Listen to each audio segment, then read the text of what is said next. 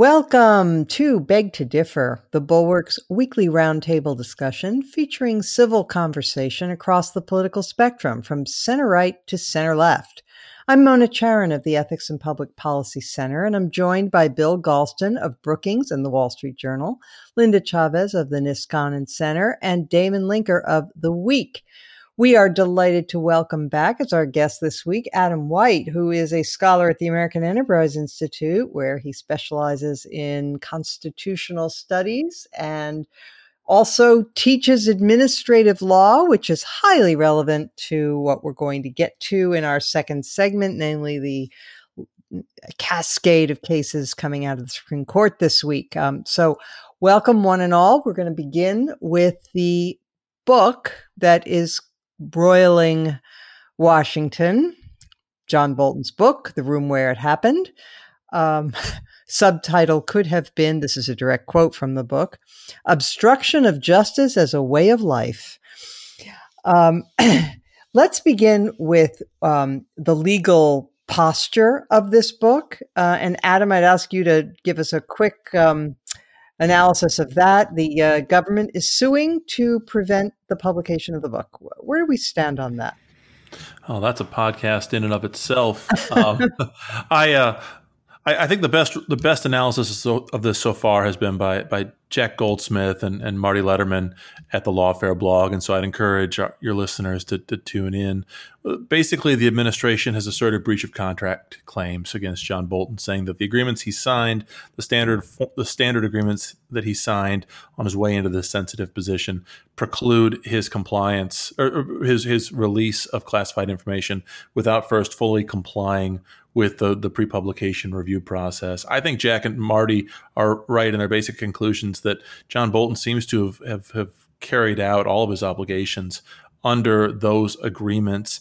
Uh, t- of course, we we sh- we, had, we should, I think, recognize the sensitivities of those positions and, and the need for for serious confidentiality.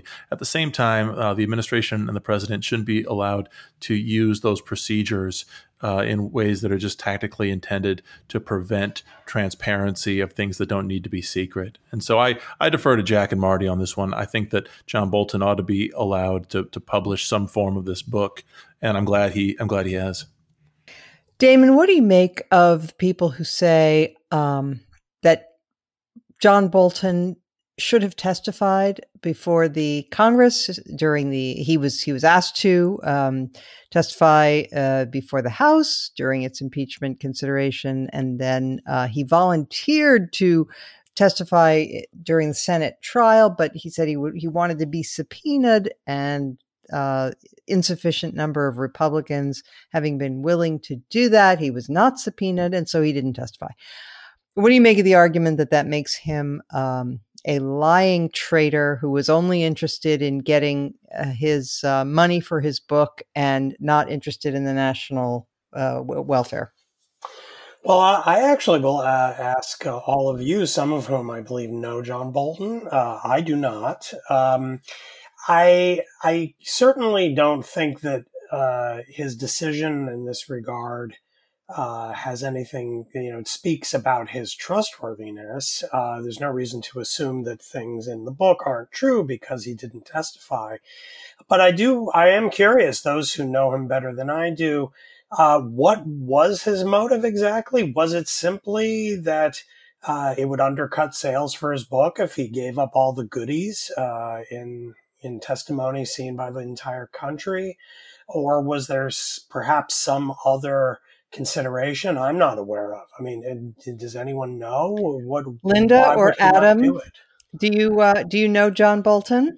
Either of you? Well, I do, but I certainly don't know what other motivation uh, there was. I really, you know, frankly, agree that it was wrong for him not to testify. I think we talked about this on the podcast. Um, you know, I. Uh, I think he would like to have been in the position of saying, I had to testify. I testified because I was subpoenaed.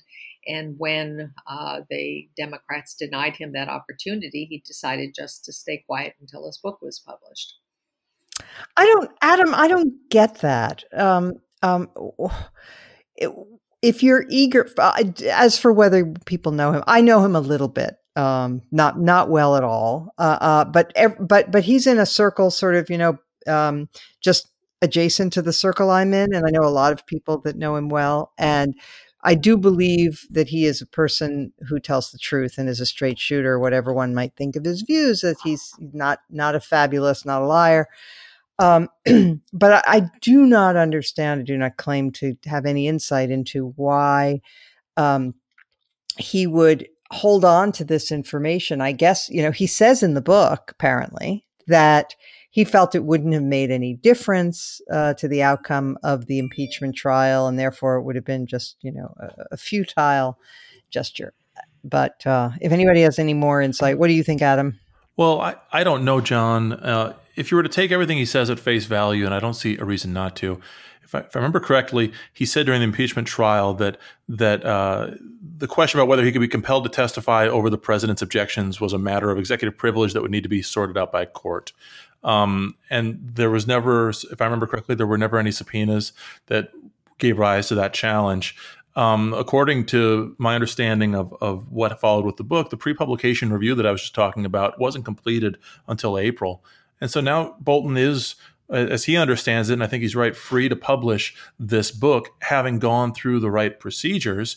It may just have been a question of Bolton saying that the, the procedures were important and he would comply with them along the way. But so that's know. interesting. No, that's interesting. I mean, that certainly puts a very positive spin on it, that he was really just trying to cross the T's and dot the I's and do everything in the proper legal way.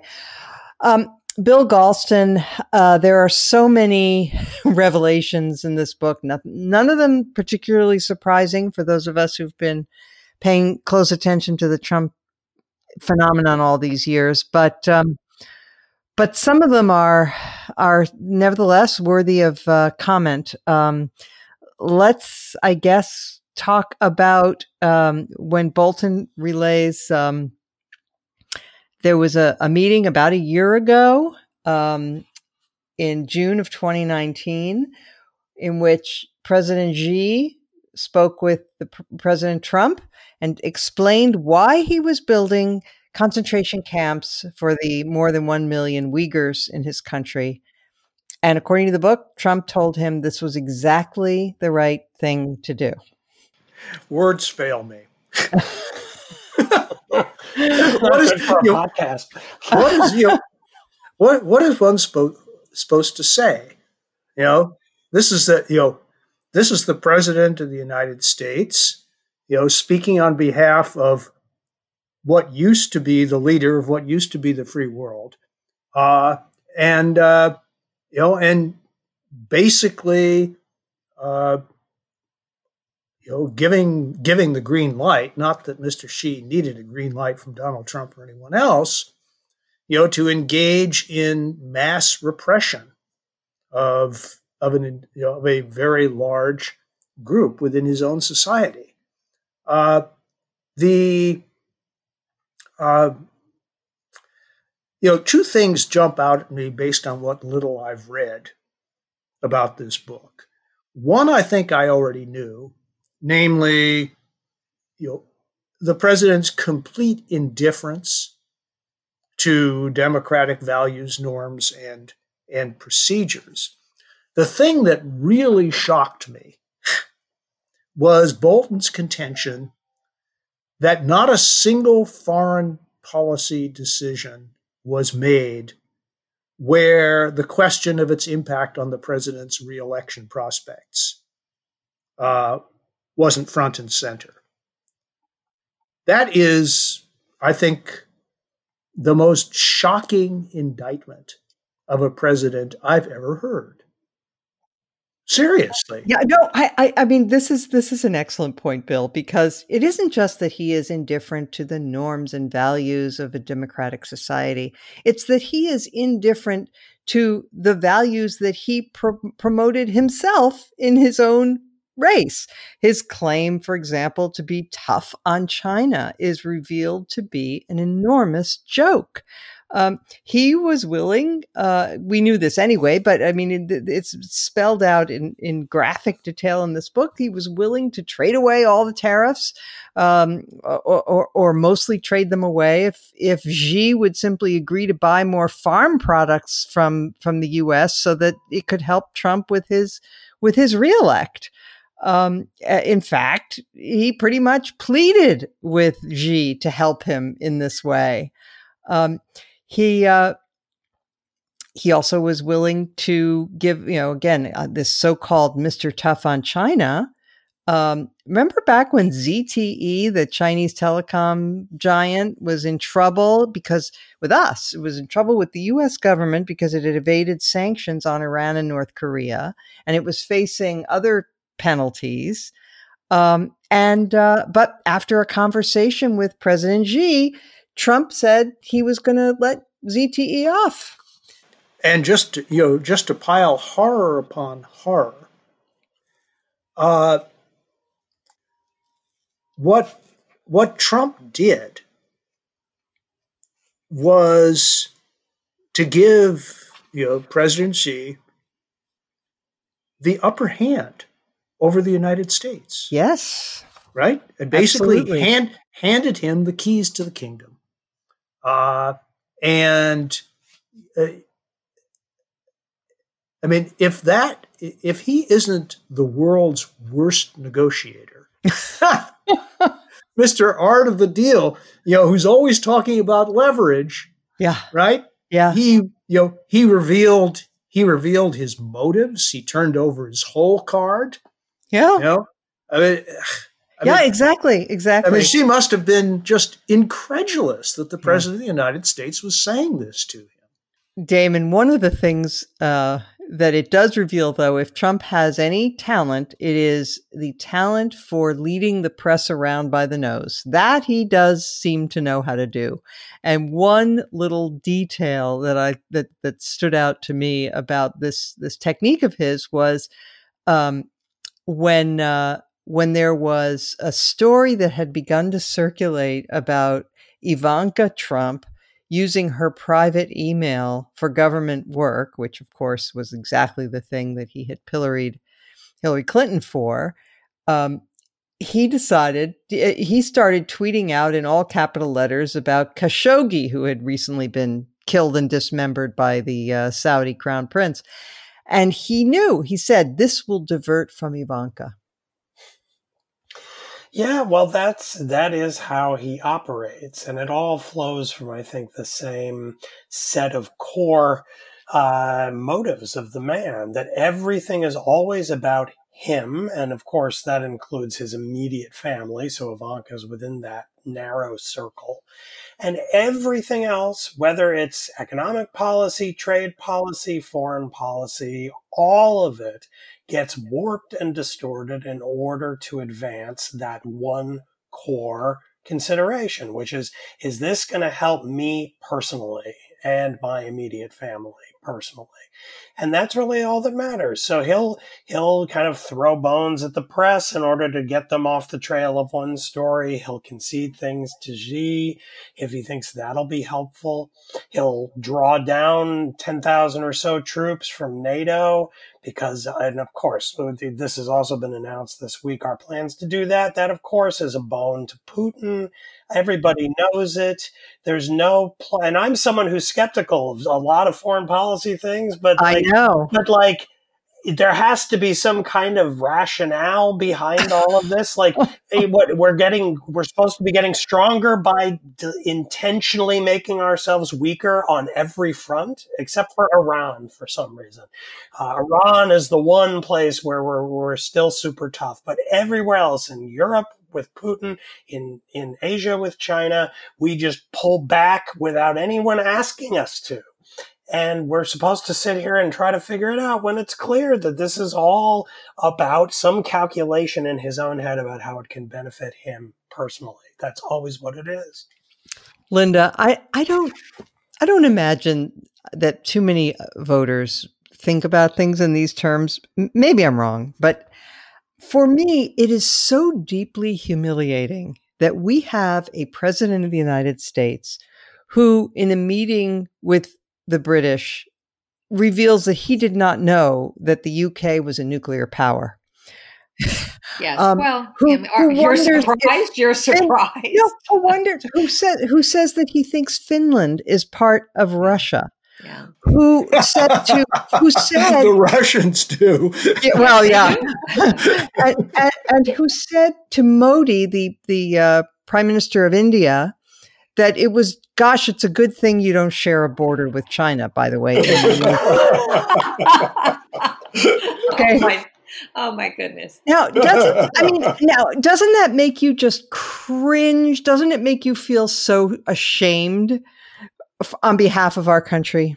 He doesn't even have to open his mouth to make me ashamed that he represents us. I mean, but you know what? What you're talking about, and, and it's it's something that is deeply disturbing, and it's it's something I've said before, but I'll say it again, and that is that Trump is more symptom uh, than he is, uh, you know, the cause of decline in the United States and in the decline in uh, the electorate sort of focusing on the issues they need need to.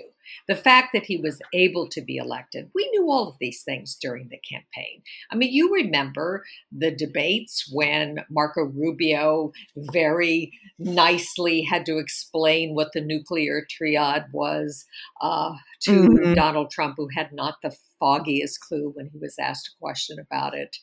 Um, and, he said nuclear you know, was very important to him. Yes, nuclear was important to him, right? Uh, Oh, anyway, uh, but, yeah. you know, but, he, you know, but, yeah. but I, but I do think that, you know, I do think that, that, that um, it, it does show that you do have to have a basic level of competence to be president of the United States. And I mean, it's one of the things, you know, that Sarah Palin fell, uh, over was her clearly manifest incompetence to have been able to assume the role uh, of president had John McCain been elected. I think that hurt him, McCain uh, terribly. Um, but for whatever reason, by the time two thousand sixteen rolled around, you had a large part of the electorate who didn't seem to care. And I think it also reflects that you, you couldn't ask the average American what the nuclear triad was. You didn't. You couldn't ask them whether China and India shared a common border, because my guess is a very high percentage of the population would not know that. And that, to me, is more troubling uh, about the future of democracy than Trump himself as the paragon of that ignorance is.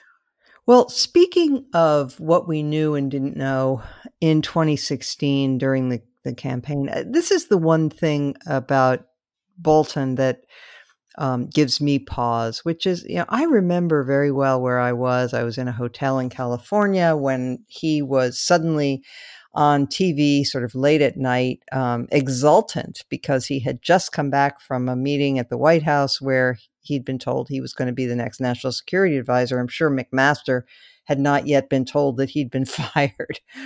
But uh, but in any event, I remember vividly um, the expression on John Bolton's face that night. He was he was just as giddy as a schoolboy. And I thought, you know what kind of a person this is. You know what a mess uh, this administration is, and yet you're so excited to be joining it, and you're going to be one of those who makes excuses and who and who covers up all the incompetence and all the rest of it. So, you know, it's it's it's a tough it's a tough thing to um, to say whether John Bolton did the right thing by joining the administration or not. Um, some people think that those in in important national security posts, you know, should swallow their pride and go ahead and do it. But sometimes it wasn't a matter of swallowing your pride. It was a matter of pridefulness and even taking on the role. I, and, I remember, uh, if I could jump in for a sec, I remember yeah. uh, right after uh, Trump won, uh, Elliot Cohen writing something, I guess probably for The Atlantic, about how he was approached by the the incoming administration about whether he would be interested in a job. And they chatted about it a little bit. And then it became clear that that people in the White House or the, the incoming White House looked up some things that Cohen had written and saw how anti-Trump he had been. And they started berating him, basically asking him to go public and, and renounce everything he had said and, and prove his loyalty. And Cohen basically said, screw you, I'm not going to do that. And he decided not to, to pursue it. And, you know, I, I, I totally get both sides of that calculation. People who figure, if I go in there, I can help, I can make it better. And there are plenty of stories of people who, in, in all good conscience, tried to do that. But I think in the end, uh, the, the lesson for everyone is that it never works. The, the Trump is a black hole who who sort of absorbs all goodness. And it's not that everyone ends up corrupt, but they end up either corrupt or sort of impotent and then getting spewed out uh, in the end. Well, uh, I'm not sure whether this is a counterexample or not, but uh, you know, my colleague and friend Fiona Hill uh, went into the administration with her eyes wide open. Uh, and she kept them firmly open for the two years that she was she was in the administration. Uh, and there was some controversy within Brookings about the propriety of her having made that decision. Uh, but knowing her, I never doubted for a moment uh, that she would call them as she saw them, uh, and that she would never be intimidated into offering a judgment or a recommendation that uh, that she didn't believe in totally. Uh, we need people like that to take a chance, to take a moral risk, uh, to try to save the country from something even worse. So I don't think we can make an across-the-board judgment about any of this. No, I, I wouldn't. I wouldn't want to do that. Before you go, uh, Damon, let me just say on the subject of Fiona Hill um, that it pleased me no end that she became a heroine uh, because, um, you know, you rarely find situations where, in, especially in modern America, uh, where we're so celebrity obsessed and we seem often to elevate the very worst people instead of the best people. And she was an example of somebody who became uh a hit for, for actually showing her intelligence, her competence, and her conscience. So I was delighted with that. Okay, Damon, you yeah, were. Well, all I wanted to say is that I didn't, uh, I don't disagree with anything Bill said or what you just said, Mona. I think that's all quite right. I think it, it is, though, a kind of continuing rolling lesson in Uh, what the end result ends up being. I, I don't know if it's true that Fiona Hill uh, did much good. Maybe she did, but we all know how her tenure in the administration ended. She survived with her reputation very much intact, but um, it's not like she steered the uh, the Trump administration into uh, into a decent harbor or anything like that. Right, and the, and and it's also the case that many of the people who have Um, entered this administration have wound up embarrassing themselves, lying for the president. You know, I, I had great regard for lots of people until they joined the Trump administration. Mike Pompeo is a great example, um, who, um, because of the nature of this administration, the nature of this president, he's been forced to lie repeatedly um, about what the president does and says. And it's just, it's, it's humiliating for him. I, at least it should be. Um, and, uh, and it is, it is demoralizing, um, for the rest of us to see people who formerly were impressive individuals who, who with reputations to uphold, who, um, have, have turned into lackeys.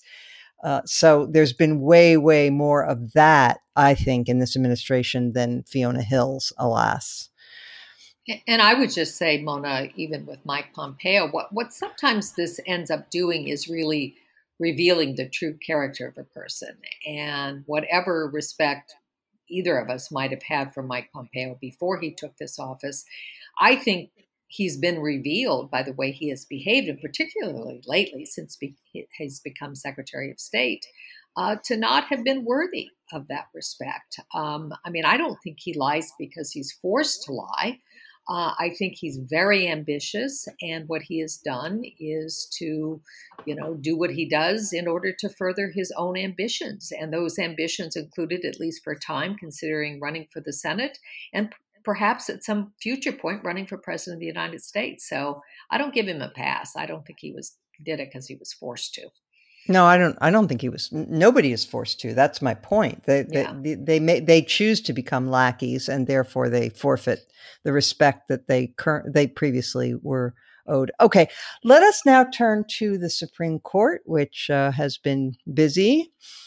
Um, and uh, the the the first big case I'd like to talk about is um, the one regarding the interpretation of the nineteen sixty-four Civil Rights Act. Adam. Um, this was seen as a, so preliminary question, this was seen as an argument among conservative legal scholars of different interpretations about how to um, read a text. Um, is it is it a battle between textualism versus originalism? Well, I, I don't know. Those both of those labels get a little bit fuzzy. I, I do think it's a it's a dis, a battle or a debate over how to apply textualism and originalism at really their finest level of details, where you get real nuanced disagreements between, say, Gorsuch here and the other conservatives. I think it raises interesting questions. I think it says a lot about the preeminence of textualism, its success. Um, its success after four decades is now raising challenges of its own, and this is a great case study for that. Um, so when you say it's raising challenges of its own, um, it give us a flavor of, of what's going on in, in the conservative legal community in response to this decision. Well, sure. What I meant by that is, is this.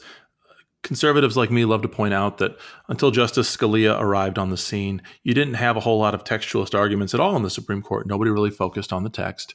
And uh, three and a half decades after Scalia's appointment, we have this generational change, whereas, as Elena Kagan has said, we're all textualists now. That's a great vi- victory for conservatism, seeing textualism and originalism really win credibility as the as perhaps the preeminent approach to judicial interpretation. But the other side of that coin is that now you have progressive groups, liberal groups, framing their own constitutional arguments in very thoughtful and smart and challenging textualist terms. And so textualism now has to grapple with some of these arguments at the finest level of detail. In this case, Bostock, I think, was a great example of that, where you had real disagreement among conservatives, among the court as a whole, but especially among conservatives, over those words from Title seven of the Civil Rights Act, discriminate against any individual because of an individual's uh, sex, with some some ellipses in there. Um, how to how to understand that provision in its particulars, right? Individual, because of, sex, discriminate, and then how to take it as a whole. As the dissenters pointed out in this case, nobody, nobody at the time of the nineteen sixty-four Act thought that this statute was um, opening the door to or, or opening the door to claims over discrimination regarding sexual orientation, especially not sexually sexual identity or gender identity. But Gorsuch, for the majority, says we apply the text as its terms should have been reasonably understood at the time, and on their face, they point in this direction, even if nobody at the time realized it. Um, Alito and the others have a, have a different version of textualism.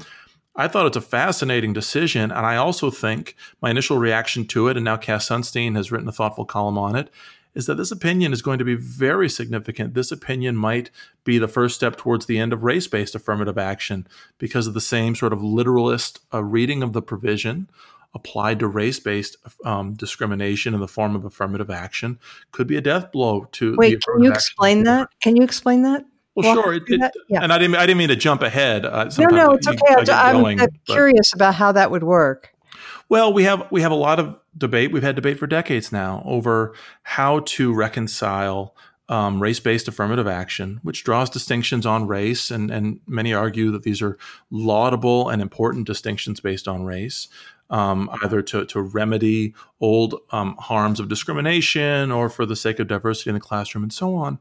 And so justifications for affirmative action have always been framed in terms of certain types of, of discrimination or distinct distinction is justified in light of the broader purposes of the Civil Rights Act to remedy old harms and put people on an even footing.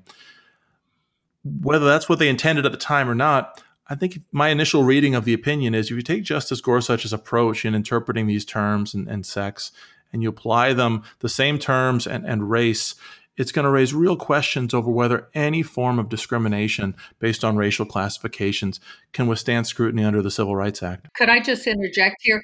Uh, this has been, you know, as you know, my issue for a very long time. And uh, in fact, Title seven of the Civil Rights Act in, in, in uh, arguing against discrimination has language that says that it uh, that the act will not uh, require preferences on the basis of um, sex, race, et cetera.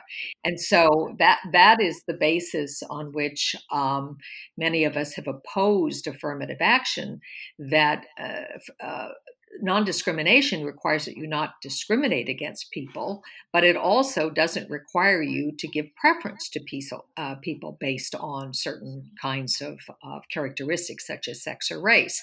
And so that uh, language in the act, which says it's not going to require that kind of preference, is I think the, the heart of, of how you would strike down affirmative action using this kind of an interpretation. And, and it is based on the text. Um, you know, surely Uh, if, if you're an originalist, I mean, there's no question that no one who who voted on the Civil Rights Act in nineteen sixty-four ever envisioned, first of all, there even being such a thing as a transgender uh, movement. Uh, the idea of changing one's sex was uh, very new and very rare um, at that point. Um, and uh, even gay rights were not uh, widely advocated. So that was clearly not uh, why that uh, pro- provision was put in to uh, prevent people from discriminating on the basis of sex. And a lot of people don't realize that that provision was actually put in the bill as a poison bill uh, pill by one of the segregationist opponents of civil rights legislation, because at the time you used to be able to uh, discriminate in hiring on the basis of sex. There were ads for women's jobs, ads for men's jobs in newspapers, and and nobody thought very much about it at the time. And I think what uh, when he uh, offered the provision to uh, block discrimination of, on the basis of sex, he thought that would kill the bill. Well, ultimately it didn't, but um, I think a lot of people are not aware of that history. Uh, Damon, this um, this decision was was authored by Justice Gorsuch. Um, what do you imagine the, if any, the political repercussions will be? After all, the, the appointment of Gorsuch and Kavanaugh was one of uh, Trump's calling cards for reelection. Didn't go the way a lot of social conservatives wanted. Does this uh, right. yeah. vitiate that that uh, claim to success? Well, not yet, but uh, I'm sure we will be talking in a little bit about uh, another uh, decision that came down just uh, today, Thursday, uh, on uh, having to do with DACA, in which the um, uh, majority opinion was authored by uh, Chief Justice John Roberts, obviously a, a George W. Bush appointee. And there is an abortion case coming down the pike, probably uh, to be released uh, next week. And you put these these together, if the abortion case uh, ends up not going the way social conservatives would like, I do think that you could see a real kind of grassroots uh, expression of outrage on the right about this. Um, you know, I do think the Civil Rights Act case, Bostock, is is an important one. It's not a constitutional case, uh, so it doesn't kind of rise to the highest level. But the Civil Rights Act is a is a very big deal, and of course, um, uh, in in kind of. Uh, When it comes to the conservative movement, it's very important because there's a lot of uh, debate and argument and uh, anger in some circles about anti-discrimination law and it going too far. So I do think we've started to see the beginnings of what could be a pretty major uh, earthquake on the right about a kind of disgust that, hey, we we we put these judges in there, these justices on the court. They're supposed to be handing down uh, uh, decisions that further our agenda, and they're not delivering, just as they haven't been delivering for all these decades. There's a lot of frustration about Roe v. Wade still being there fifty years on almost and so forth. So I would look for more of that, especially uh, in light of uh, the the uh, DACA ruling today as well. Yeah, we're going to come to DACA in just one sec. I just want to ask um, Bill, uh, another thing that the court did this week was they they announced that they were denying cert in a bunch of gun cases, Uh, which is interesting, um, and cases involving qualified immunity.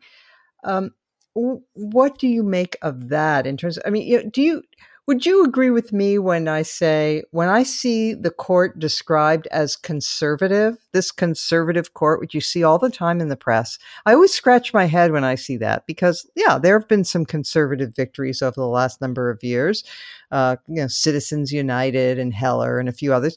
But uh, there have been tremendous number of liberal victories, too. I, I don't think it's fair to label the court as conservative. What do you think?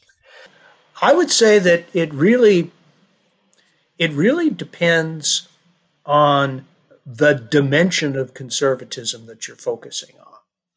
Uh, for example, if you if if you look at decisions related to business and the free market, I think it would be fair to describe this court as a conservative court. Uh, many of those cases are more technical, less emotionally fraught. They get less attention. Uh, but the court has been pretty consistent marching down the road in a pro-business direction. I'm not passing judgment on the merits of any particular decision, but as a whole, I think that's a fair generalization. Uh, but on the higher profile social issues, uh, I agree with you. I don't know what adjective to attach to this court, but consistently conservative, well, I guess that's an ad- adverb plus an adjective, would would certainly not be at, you know, you know, the first phrase to come trippingly off my list lips, particularly after the Obergefell decision, right? I mean, you can start you can start to pile up a number of decisions that have uh, advanced a non-traditionalist understanding of morality uh, that this court has handed down during this period of so-called conservative ascendancy. So I, I you know, if you're talking about the social issues, I agree with you, and uh, and I would say that, I mean, there was a, you know, a famous turn of the twentieth century, you know, you know, cartoonist storyteller Mister Dooley, one of his famous one of his famous statements delivered in, in an Irish brogue was that the, the court follows the election returns. I wouldn't go that far, but I will say that the very rapid shift in attitudes on a number of social issues has influenced the decisions of the court by creating a context within which certain decisions that would have been unthinkable even twenty years ago are not only thinkable, but with the grain of what the body politic would be willing to endorse. The other big decision that came down, as uh, Linda and others have mentioned um, today, was the DACA decision. And uh, I think it's worth noting that there is a through line um, between this uh, decision that we've just been talking about, about the Civil Rights Act interpretation, because uh, and and the DACA decision, because in both cases, certainly in the case of um, amending the Civil Rights Act, there have been any number of efforts over the years to amend the Civil Rights Act, to broaden it, to include uh, uh, gay rights and also um, uh, gender identity. And those have not been successful. So the Congress has not acted, legislative body hasn't acted, and the court has stepped in and done what some people regard as legislative work. And here in the case of DACA, Um, there's, you know, there had been uh, unsuccessful efforts to reform the immigration system, um, and the Congress was unable to do so, and so it wound up in the courts. On first reading, Adam, I have to say, and, and you're an expert on the um, Administrative Procedure Act, um, the majority here, uh, the majority decision written by Justice Roberts, says that the administration cannot Uh, reverse DACA because it's not fulfilling the Administrative Procedure Act requirements. But the question that the dissent asks, and I will pose that one to you, is why is it necessary for this administration to perfectly adhere to the Administrative Procedure Act when the Obama administration, which passed, which which implemented DACA, didn't follow the administration Administrative Procedure Act at all? No, it's a great question. I mean, the background of this, I'm sure all, all of your listeners know, is that the Obama administration promulgated the DAPA and DACA policies unilaterally without going through any kind of notice and comment procedure. They just announced the policies and moved forward with them. There were lawsuits over those policies, too. And as the majority opinion points out, Chief Justice Roberts' majority opinion points out, uh, the lower courts enjoined those policies, blocked them. The Supreme Court, when it only had eight members, heard the case and was deadlocked four to four. That's interesting, by the way. That means that Chief Justice Roberts was probably with um, Alito, Thomas, and Gorsuch at the time, and now oh. he's switching over here. So he, so it gets frozen. The new administration comes in. There's a change in administrations. They announce that they're going to pull down these policies. And yes, as you point out, the upshot of today's decision is that the Department of Homeland Security gets blamed for not going through this notice and comment process. Um, I'll say, I've having read the opinion the first time through, um, listen, I wasn't a fan of DAPA and DACA, at least procedurally. I think there's something to the substance. Procedurally, I thought it was wrong for the Obama administration to sidestep notice and comment. I think that it, that kind of approach to governance is sort of adhocracy, as, as the administrative state just kind of makes up the rules and changes them without real process. Um, but that wasn't before us in this case. And the rule that Chief Justice Roberts and the majority laid down here, I think, is reasonable. It's that when a policy, a new policy uh, replaces an old one that should have gone through notice and comment, then the new one has to go through that as well. There were real, as the court says, there were real gaps in DHS's analysis. They didn't talk, they they, they didn't focus on the problems raised by, uh, or the question of whether to retain the forbearance of of enforcement of immigration. They didn't explain why that was a good decision to to stop forbearing enforcement of immigration. And they didn't grapple with the reliance interests that the old policy had engendered, even while the old policy said it wasn't engendering any reliance interests. Roberts says in his majority, well, that's just not true. Um, we don't have to take the last administration sales pitch at face value. We know it did engender real uh, reliance interests, and the administration now needs to grapple with that. In the current case, this raises real problems. It, as the as Justice Thomas and others point out, this creates a real first mover advantage for an administration that can implement a policy illegally um, that then might have to be unwound by the next administration through a more rigorous policy. That's true, but at the same time, I welcome this decision because Chief Justice Roberts and the majority are announcing a rule going forward that says things like this needed to go through notice and comment. It implicitly um, cr- criticizes the last administration for not doing it. These are the new rules of the road. This, this opinion is a real step up in judicial scrutiny of agency action. We've seen a few cases like that recently.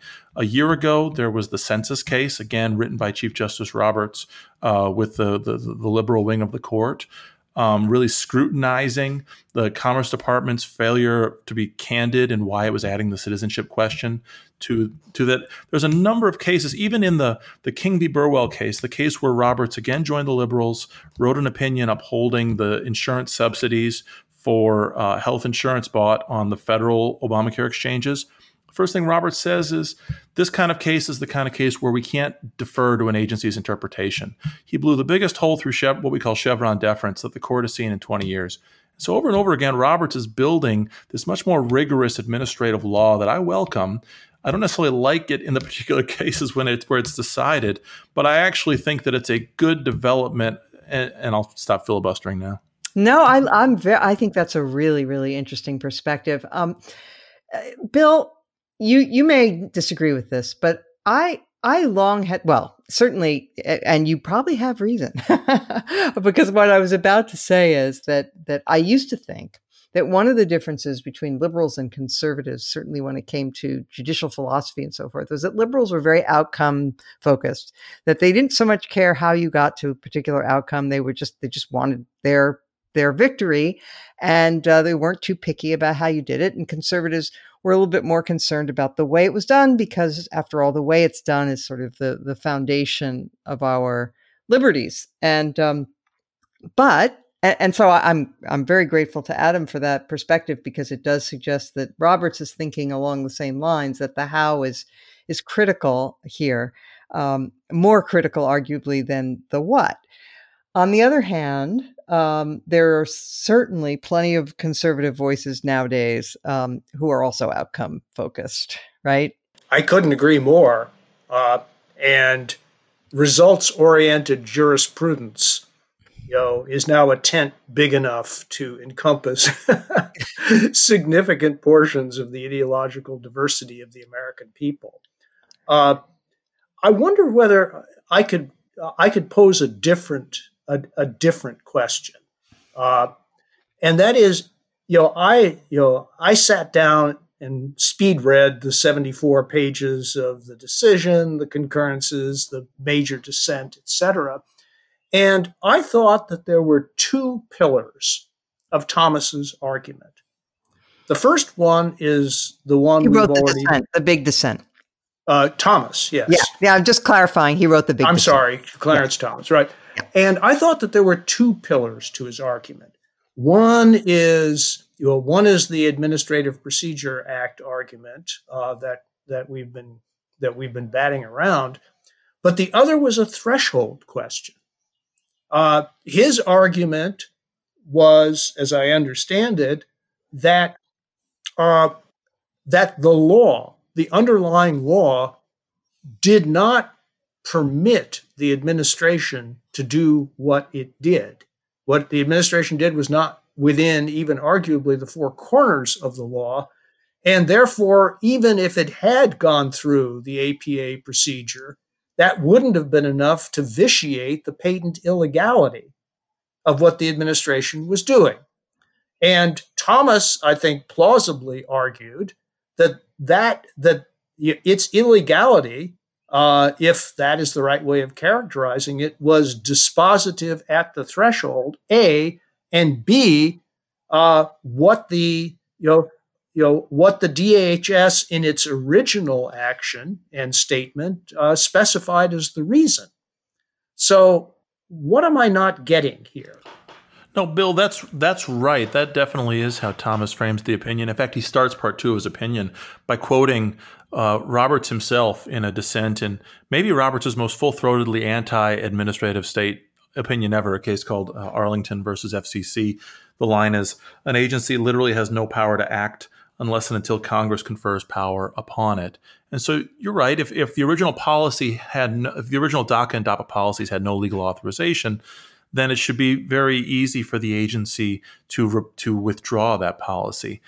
But Roberts's point, and also Thomas points out, Roberts really gives short shrift in the opinion to that underlying question of legality, which is correct. But I think that's because Roberts's point here is that while there are two issues, the substantive statutory authorization and the Administrative Procedure Act stuff, the A P A stuff is how agencies are supposed to arrive upon that substantive decision, right? Even now, even when the agency is unwinding things the previous iteration of the agency had done very swiftly and unilaterally, even now Roberts is saying the agency has to go through the right process to reach that statutory, that, that, that substantive result at the end. By the way, I agree with with, with Thomas on the merits. I, I think DAPA and DACA were, were unlawful, and I wrote about it at the time.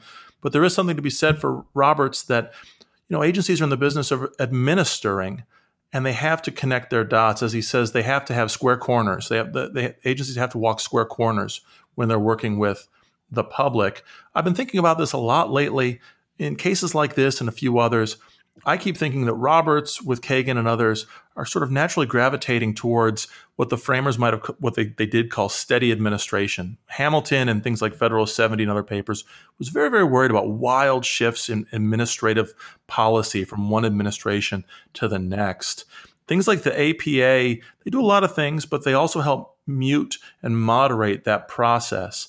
And it seems to me that in opinions like this and in the Commerce case and in a few others, Roberts seems to be pulling administrative law in a direction that's intended to smooth out some of the wild fluctuations. It's not that the next administration can't reverse the policy. Roberts and the majority are very clear about that. But they do have to go through some semblance of process before doing it.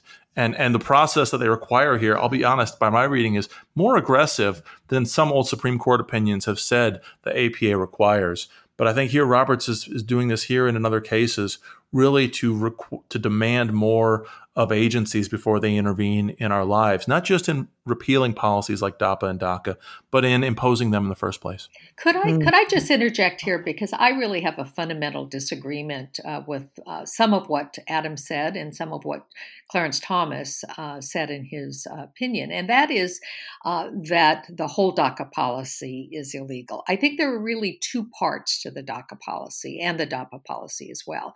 One was an administrative decision not to pursue Uh, deportation for certain classes of people illegally present in the United States. And it is absolutely, I think, uh, incontrovertibly true that the administration exercises, every administration exercises discretion uh, all the time on who to deport, whom to deport, and whom not to deport. Um, and So if if the uh, Obama administration had simply left it that they were going to uh, defer action against uh, immigrants who had come here as children uh, and not pursue deportation for them, they would have been perfectly uh, in their right to do so. Where they got into trouble is that they then also said, we are going to provide a work permit. Uh, we're going to allow uh, those individuals who we're not uh, going to deport to uh, to be able to work legally in the United States. And the problem with that was there is a law called the Immigration Reform and Control Act, uh, signed in nineteen eighty-six, which explicitly uh, only allows employers to hire people who have certain kinds of documentation uh, that include includes the right uh, to work legally, uh, a valid Social Security card, uh, a green card if you're an immigrant, uh, and certain other kinds of identification. And I think um, so the idea that there is, you know, that the uh, Obama administration's DACA policy was just wrong uh, all around, I think is is uh, is overstated. And uh, and I also think that, you know, this whole discussion is sort of getting down into the wonky weeds of the Administrative Procedure Act, rather than talking about who these people are that are being affected by this. And this was very much a part of Roberts and the others who, who signed on to the majority opinion, was that this policy um, has been relied upon by almost seven hundred thousand young people who have um, made their lives in the United States, some of whom have gone on to work. You know, some of the doctors that we're relying on in response to COVID, for example, are DACA recipients, and that simply pulling the rug out from under them and, and taking away their right to be able to work is going to have profound consequences, and that these can't be ignored, and that the administration did, in fact, ignore that. So, so I, you know, I just want to make sure that we understand that, that, um, there are parts of DACA that I think that uh, the Obama administration absolutely had the authority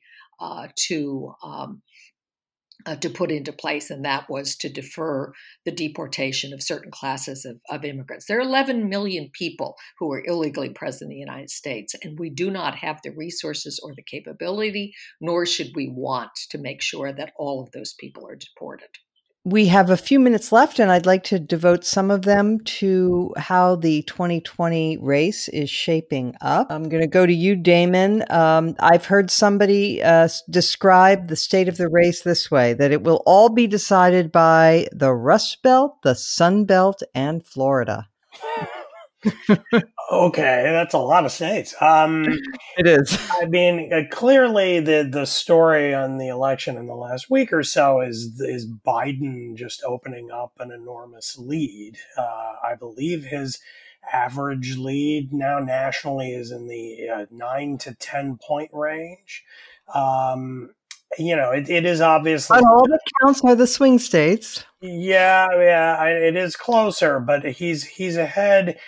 Uh, in the big three, uh, you know, decisive swing states from four years ago, Michigan, Wisconsin, and Pennsylvania, he's ahead in all of those by at least a few points. Uh, there hasn't been a lot of great polling in Pennsylvania for a while. I think he's only up three or four in the polls that we have, but those are out of date. I would expect that he's ahead further now. Um, so at the moment, uh, it, it looks to be Biden's race to lose, but of course, Of course, we have several months to go. A lot can and will happen. And you've started to see a very strange phenomenon in the last about twenty-four to forty-eight hours of the, if you put together the, the Bostock Supreme Court decision, which angered uh, some on the right early in the week, and now the DACA ruling today, and also the, um, uh, the Bolton uh, um The, you know, the Bolton book and the firestorm around it and Trump tweeting angrily about Bolton this morning. You also have seen some tweets by the president tr- looking as if he's almost making the argument that he's running against his own first term, which is kind of strangely apt if you think about him as a populist, because populism is kind of useless as a re-election Uh, approach because it always is kind of oppositional and directs its ire at the establishment. Uh, but of course, Trump has been the establishment for the last uh, the last three and a half years. But he's tweeting as if the betrayal of Bolton and his staffers for convincing him to hire him in the first place, and then and then Gorsuch on the court in the first of the Supreme Court decisions, and then you know the Bush uh, appointee, uh, the the Chief Justice Roberts betraying him in that decision. It's as if he's he's saying, "Look, the whole system is still corrupt. Elect me and I'll clean it up and drain the swamp." Would he actually try something so crazy? I, I would not rule it out.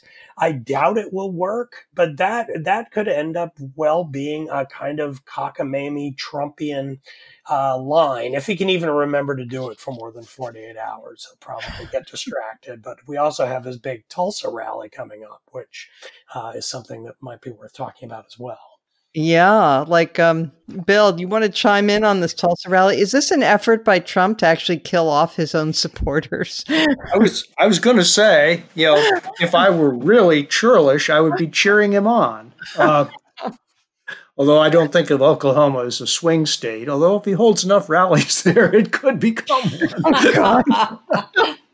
uh, uh, I just think it, well, let me let me try to put this in a broader frame.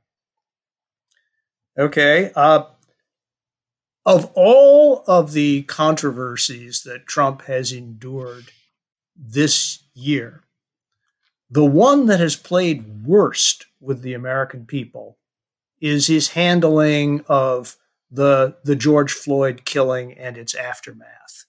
Uh, a number of surveys that I've seen uh, give You know, give him a public approval of his overall policy and stance of about thirty-five percent, which means that a bunch of people who are probably going to vote for him in the election don't agree with the way he's been conducting himself. So right out of the box, what does he do? He goes to Tulsa, or he decides and announces to, that he's going to Tulsa, uh, the location of one of the very worst race riots in American history. Uh, and his he initially schedules the speech uh, for Juneteenth, which is sort of a national African-American holiday, which perhaps will become a national holiday at some point, uh, to celebrate uh, the passage of the constitutional amendment that outlawed slavery. Uh, and If you're trying to demonstrate to your critics that you have learned absolutely nothing from the past two or three weeks, I can't think of a better way of doing it. Uh, and uh, I am I'm just incredulous. Uh, a number of people in, uh, on this program have have served in White Houses, and I think it's inconceivable that something like this would have happened on any of on any of the White House watches that we've served on. Uh, I, I I just have to interject here, uh, Mona. You know, uh, Donald Trump is now taking credit for making Juneteenth uh, a big deal. Yes, uh, and and he had to be reminded in his interview with the Wall Street Journal, a transcript of which is uh, in the Journal today uh, or online. Is uh, he had to be reminded that he's actually signed a proclamation every year that he's been in office commemorating Juneteenth, which I should probably correct, Bill. It wasn't a commemoration of the passage of the of the uh, fifteenth Amendment. It was uh, when the people in Texas. Uh, sl- uh, former slaves in Texas first learned that they had been emancipated two years after the Emancipation Proclamation was signed uh, by, my Abraham apologies. Lincoln, by Abraham Lincoln. So it isn't as well known, I guess, as as Donald Trump seems to think it is, even with his help. Well, um, you know, it's as, as well known as that Finland is a part of Russia. Um, but um You know, the, one of the things that uh, Sarah Longwell, the uh, publisher of The Bulwark, pointed out in a, I thought it was a very interesting observation of, from a focus group that she did with um, women voters who had voted for Trump in twenty sixteen, but were now disinclined toward him. And uh, she she found, after talking with them, that it was very interesting that they did not particularly blame Trump for his handling of the coronavirus. They felt like that was something that was exogenous and everybody had trouble with it. Many countries didn't handle it well, um, nor the economy, uh, because again, they felt that was something out of his hands, but that they did have a sense of how a good president should handle a racially charged situation like the, the George Floyd um murder, and and that they were deeply, deeply angry and disappointed in him uh, for his his terrible leadership there. Uh, so so I found found that interesting. Um, I, I'm wondering, Adam, um, whether you think uh, do do you have views on this the, the the question of the vice presidential choice and whether it needs to be, under the circumstances, an African American woman? He's already committed to choosing a woman, uh, and if so, do you have a candidate? Well, I, I've thought for a little while that the, the, the natural candidate would be Congresswoman uh, Val Demings, based hmm. on uh, the fact that, you know, Biden had committed to to nominating a woman, that she has a, a law enforcement background, she's from Florida, and so on. She she's not culturally, uh, you know, a, a radical left winger. I thought she'd be a, a natural choice, and as it happens this week, Jonathan Last has the the long piece from a Bulwark reader explaining in, in much much better detail and more convincing than I ever could that Demings seems to be far and away the best pick for Biden at this moment, for all for a great number of reasons. Um, it made, like I said, I've kind of been keeping an eye on, on her since Democrats entrusted her to play such an important role in the impeachment proceedings, and uh, since then, everything seems to be pointing towards her. Especially now, the fact that the Republican convention could move down to Florida. I mean, how amazing would that be for Democrats to nominate her uh, in in the middle of the Republicans' own convention in the state where they're doing it? I've, I've thought for a while, listen, I'm a lawyer, I don't know anything about politics, but I've thought for a while that Trump would try to re- relitigate the twenty sixteen campaign, but this time, instead of campaigning against Obama, he'd be campaigning against um, state governors. And I wrote a piece about that for the Bulwark called Trump versus the Governors, saying that the federal stimulus bill was opening up a, a year-long argument between Trump and governors over how they were conducting business in their states. And it's true that Trump is taking real, real beatings right now based on his utter mishandling of, well, of everything, but especially of the George Floyd. Um, I think his best bet might be to hope that Democrats overreact on things like defund the police and so on. That might be his only hope. But I really, it's hard for me to imagine him uh, winning um, after everything he's mishandled. And I think that nominating Val Demings could really make a difficult job of reelection virtually impossible. Yeah. Um, one thing I, I think it's worth noting, because uh, there's been a lot of talk about how far left the Democratic Party is moving. And you see this on a lot of conservative websites. You know, Trump may not be good, but the Democrats are crazy. And they point to the autonomous zone in Seattle and and Ilhan Omar and uh, so on and so forth. But the fact is, or the defund the police movement, uh, which was indeed a threat uh, a little bit uh, of of. giving the Democratic Party a little bit of a um, radical reputation. But I think I have to say Biden's been quite shrewd about it. Um, jumped out ahead of that right away, said he wasn't for defunding the police.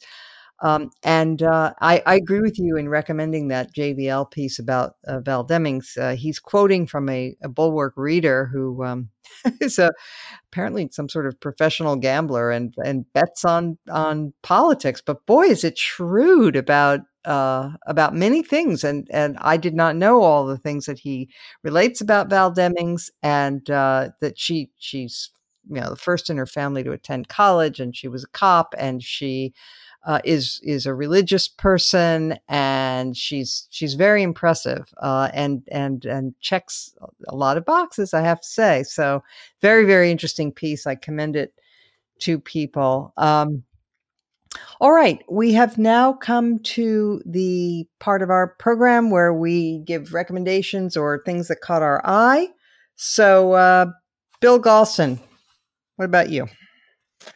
Well, this this follows hard on the heels of our conversation about Val Demings.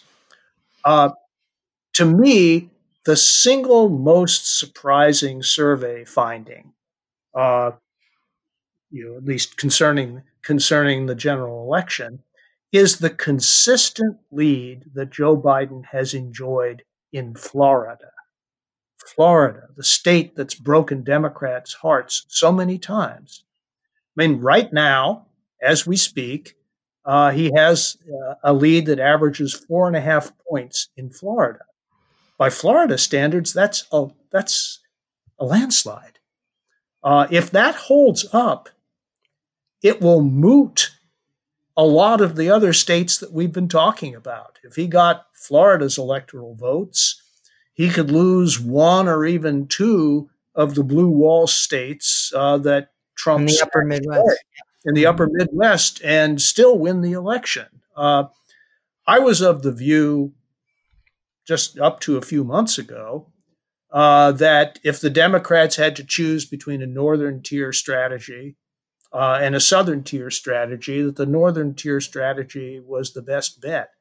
I'm not sure that's, I'm less confident in that judgment than I was three months ago. If you look at what's happening in Florida, uh, in Georgia, in Arizona, uh, if yeah, I don't ex- I don't expect Biden to win Texas, but I think he's going to make the Trump force the Trump campaign to spend some money to defend the state, which they shouldn't have to do. Uh, I'm beginning to wonder whether the entire frame of the election is shifting in ways that I certainly didn't anticipate. Well, um, Bill, maybe um, maybe the Democrats had their hearts broken in the past in Florida because they didn't think to nominate a geezer. uh, now we just have to keep them all alive until November. Keep them out of the nursing homes. Linda, what about you? Well, first of all, let me let me apologize to Bill for poking you on uh, the uh, Juneteenth. It turns out that I gave the wrong amendment on the amendment that ended uh, slavery, which was the thirteenth, not the fifteenth. So bad on me. Uh, but I'm gonna I'm going to uh, to uh, uh, give a little good news here. There was another article in the Wall Street Journal that I think was uh, worth looking at today, and it says early data show no uptick in COVID nineteen transmission from protests. Um, and what it uh, reveals is that uh, many of the people who've been protesting have been tested, and they've come back with a positive uh, test rate uh, in Minnesota of less than two percent uh, among the thirty-two hundred protesters who've been tested. And um, they are having uh, basically lower rates than a lot of people thought, which is good news for lots of reasons, not least of which we don't want people to get COVID. Uh, but it also may suggest that being outside and doing things outside in groups is a whole heck of a lot less dangerous uh, than doing thing in doing things inside. And that's good news for all of us. Yes. Adam. Well, all this court talk this week has distracted me from uh, my work on a book review of a book. It just came out, and it's really wonderful. It's by Matthew B. Crawford. He authored um, Shop Class: A Soul Craft a few years ago. His latest book is called Why We Drive Toward a Philosophy of the Open Road. And like the last book, or the first book, it's both an ode to just the, the joys of working with your hands, but it also teaches us a lot about who we are, Um, as, as a people, as human beings. And the best part about this book is it reminded me of one of my all-time favorite political essays from a long, long time ago, James Q. Wilson's essay for commentary in the nineteen sixties called A Guide to Reagan Country, The Political Culture of Southern California, which has a lot of driving in it too. So I highly recommend the book. I also highly recommend people look up uh, James Q. Wilson's old essay. Uh, to be clear, you weren't even born then, but... Uh... I heard about it though. Yeah, you read about it. Uh, is driving in L A really part of what we are as Americans? Well, sadly, that might be it. But in the nineteen sixties, it was a little better.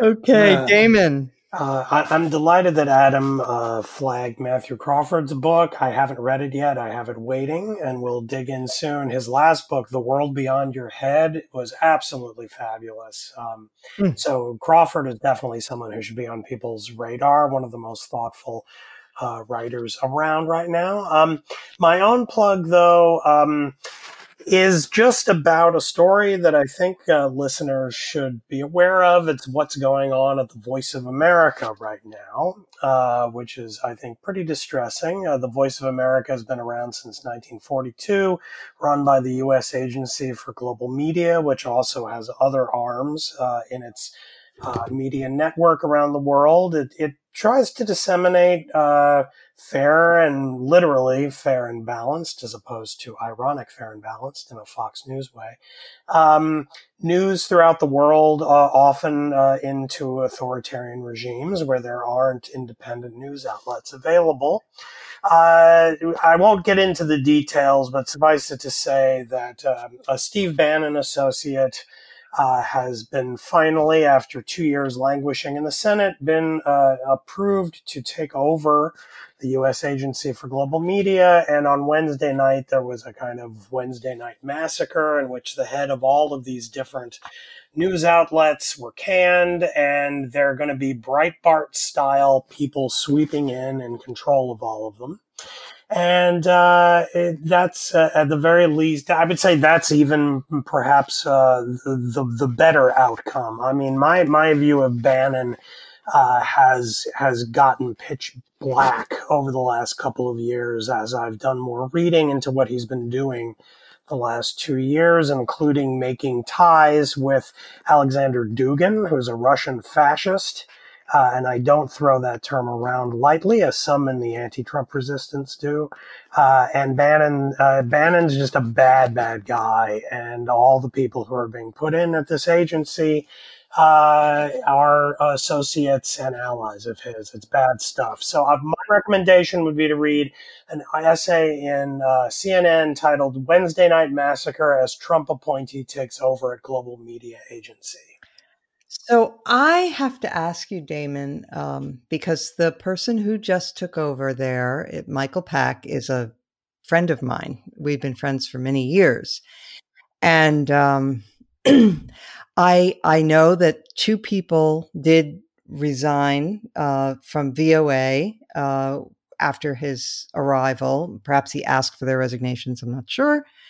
But I have not seen yet that he has appointed any Breitbart-style people. That part I haven't seen. Uh, well, so, Jeffrey Shapiro, who is a close ally of Bannon, is going to be named uh, to lead the Office of Cuba Broadcasting. That was part of the C N N story.